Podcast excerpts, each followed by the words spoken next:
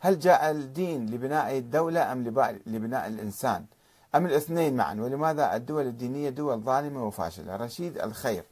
هو جاب دين وجاب قيم الإسلام وأخلاق وقيم. ما في حديث عن الدولة ما في عن الدستور عن النظام عن كذا بس في أحكام.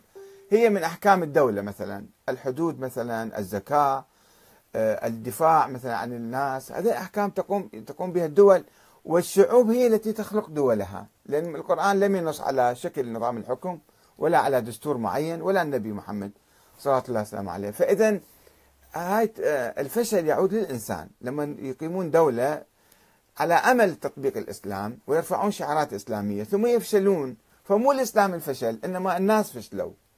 ما عرفوا الآلية الصحيحة والطريقة الصحيحة وبالتالي آه، يصير دائما ظلم وفساد وتزوير ولعب يصير هذا دائما في كل الدول في كل الأحزاب في كل التجمعات. يجوا ناس حتى بالمرجعية يقول لك واحد أنا مرجع وأنا آية الله. ويطلع هو جاهل أو يطلع مثلا ما عنده دين أو يطلع مو متقي. مو مو كل الملائكة خول الذين يدعون المرجعية والاجتهاد. فيهم ناس أتقياء زهاد عباد مؤمنين صادقين. ولكن أيضا فيهم ناس دجالين. مثل ما أصحاب النبي وأصحاب الأئمة كلهم كانوا خوشة وادم. ما كانوا خوشة وادم. كان فيهم من هال من هالنوع من هالنوع. فعندنا الآن بالشيوخ نفس الشيء بالمشايخ اللي يدعون المرجعية أو يدعون كذا. عندهم صراعات عندهم حسد وبحث عن مال وبحث عن سياسة ومناصب و... وفي أشياء دنيوية بس بزي الدين. وهذا أخطر أخطر من ناس يبحثون عن الدنيا بصورة سافرة. إحنا أهل الدنيا. بس أن يتلبس بالدين ويريد يقتنص الدنيا يتخذ الدين جسرا إلى الدنيا. ولا يتخذ الدنيا جسرا إلى, الآخرة أو إلى الدين.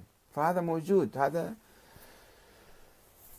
كنا ندرسه في الحوزة. في بداية الطالب مع يدخل في الحوزة آه، منية المريد في آداب المريد والمفيد والمستفيد لابن الشيخ الشهيد الثاني رحمة الله عليه. مؤلف هذا الكتاب راقي جدا.